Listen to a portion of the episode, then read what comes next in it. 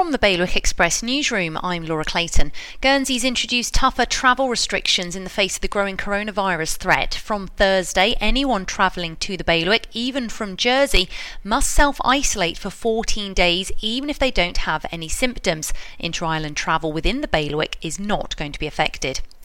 We're all being urged to think before dialing 999 after Jersey's emergency services reported a huge surge in calls due to COVID 19 nervousness.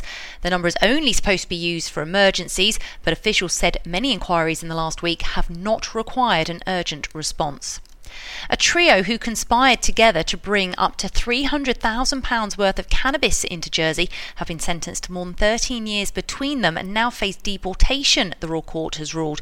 The men all appeared in court to be sentenced for their individual roles in the conspiracy to supply the local market.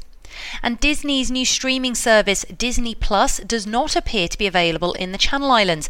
The online platform launched last year in the USA, but was set for a launch in March in the UK, but we don't seem to have been included in that.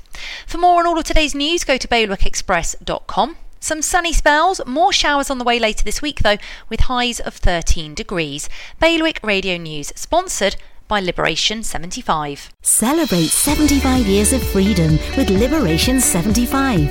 Find out what's on at liberation75.je. There's something for everyone.